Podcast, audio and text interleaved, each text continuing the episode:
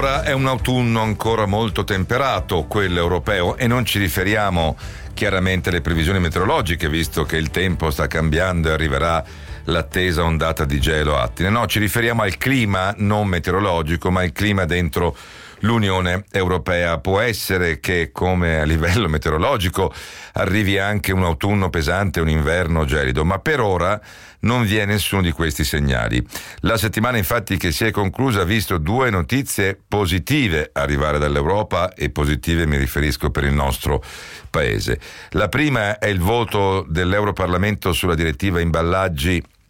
e riciclo e riutilizzo Può sembrare un elemento tecnico, ma il rischio della prima proposta era di penalizzare un paese come l'Italia che sugli imballaggi di qualunque tipo, dal legno all'acciaio, alla plastica, al cartone, è il paese più virtuoso in Europa, con un tasso di riciclo che varia tra il 70 e l'85% eh, e mh, rischiava di essere penalizzata l'Italia a favore di una direttiva che spingesse solo o quasi esclusivamente sul riutilizzo.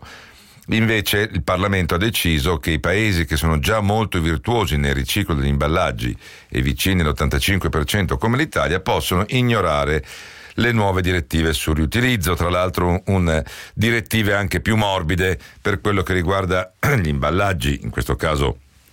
soprattutto in plastica, per gli alimentari freschi e tutti i prodotti dell'orto dell'ortofrutta. E quindi buona notizia dall'Europa sul fronte eh, diciamo del rispetto dei paesi che già sono a uno stato avanzato di eh, riciclo, invece una spinta per altri paesi a utilizzare e ad andare avanti con il riutilizzo. Ma la seconda buona notizia, come non sfuggerà a nessuno, è il via libera che è arrivato proprio da Bruxelles e sempre in questa settimana, venerdì, eh, sulle modifiche proposte dall'Italia al PNRR. Non sono modifiche da poco, sono riguardano 144 eh, voci. La buona notizia è che alla fine, mh, pur con qualche modifica, mh, ci saranno 3 miliardi in più per i comuni rispetto al taglio da 13 miliardi deciso dal eh, governo di fondi PNRR, l'Europa ne ha lasciati altri 3 miliardi perché erano progetti già avanzati o praticamente già compiuti. Eh, festeggia il ministro Fitto e festeggia il governo Meloni, giustamente a mio avviso, perché il tema del PNRR è un tema non di colore politico, ma di tutto il paese. Quel poco di crescita in più che potremmo avere rispetto a uno 0,7-0,8% previsto per l'anno prossimo arriverà tutto dalla capacità che avremo di concretizzare e utilizzare i soldi del PNRR. A questo punto la quarta rata non è più in discussione, il governo eh, scommette ed è sicuro che arriverà entro, eh, entro, l'anno, stiamo parlando di 16 miliardi e mezzo di, di tranche e sta già lavorando per la quinta rata. Importante quello che ha chiarito anche il ministro Fitto, parte di questi soldi sono stati spostati sul Repower EU che ha una scadenza identica al PNRR, quindi 2026, serve a rendere più autonoma l'Europa eh, dall'approvvigionamento energetico. Perché lo abbiamo fatto? Perché i piani che avevamo da finanziare erano tanti e non bastavano i 2 miliardi iniziali, abbiamo tornato parte dei soldi del PNRR sull'altro piano europeo, appunto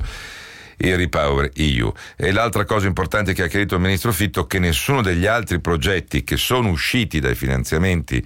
del PNRR è stato definanziato e quindi non, è, non, sono stati eliminati i soldi per quei progetti, verranno utilizzati altri fondi, da quello che capiamo,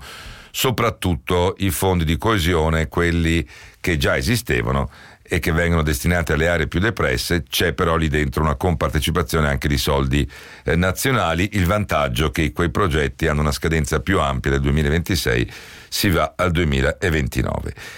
Quindi possiamo dire che per ora è un'Europa morbida con l'Italia, è un'Europa più ragionevole quando deve votare l'Europarlamento, quando deve valutare il piano italiano. Certo, sullo sfondo restano l'approvazione da parte dell'Italia del MES, è l'unico paese che ancora non l'ha eh, ratificato, e la partita parallela sul patto di eh, stabilità. Come per il meteo non è detto che non possano arrivare ondate di gelo anche nel clima europeo, però Intanto accontentiamoci di questa coda di un clima temperato tra i partner dell'Unione Europea. E comunque buona domenica da Sebastiano Barisoni.